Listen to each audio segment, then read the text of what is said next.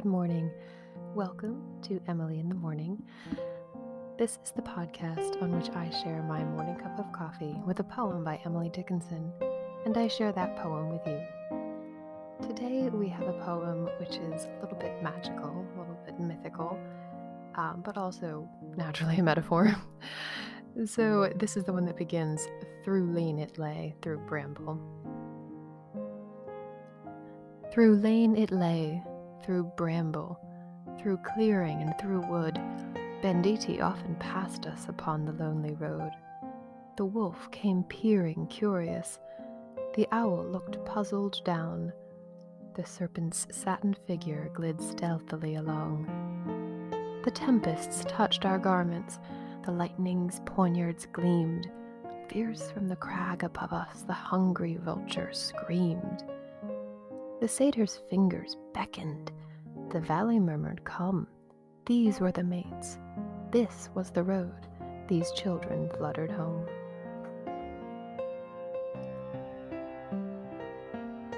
So, the structure of this poem is, again, regular. Re- there's a relatively normal rhyme scheme until you get to the final stanza, in which there's an extra line. But I'm not going to talk too long about this today. Um, the structure of it, I wanted to get a little bit more into the imagery, into the metaphors, because there's two ways in which you can read this poem, well, at least two. Um, the first is as it's written, which is there are children who are walking home from something, and they're going down this little lane, but in their minds, the lane is filled with these beasts and tragic things that could happen to you, and it's very exciting. It's that magical world of make believe and pretend that is open to you when you're a child, and hopefully not closed to you afterwards, but that's not the issue here.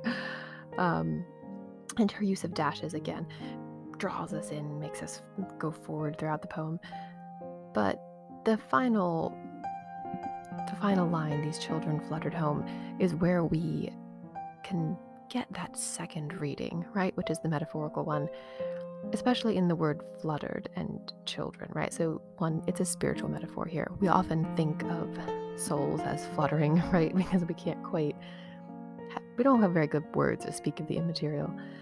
Um, and often there are so many biblical references to us as God's children or something like that. So, these words would be to Emily's contemporaries calculated to set off that kind of mental leap, as it were.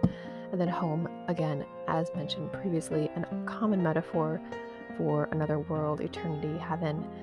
So you could reread the entire poem as a metaphor for the tragedies and difficult things in life, all the adventures that we have to face on our journey to something more, to our home. So that is all I'm going to say about this poem for today. I hope you enjoy your day, and I will talk to you again tomorrow.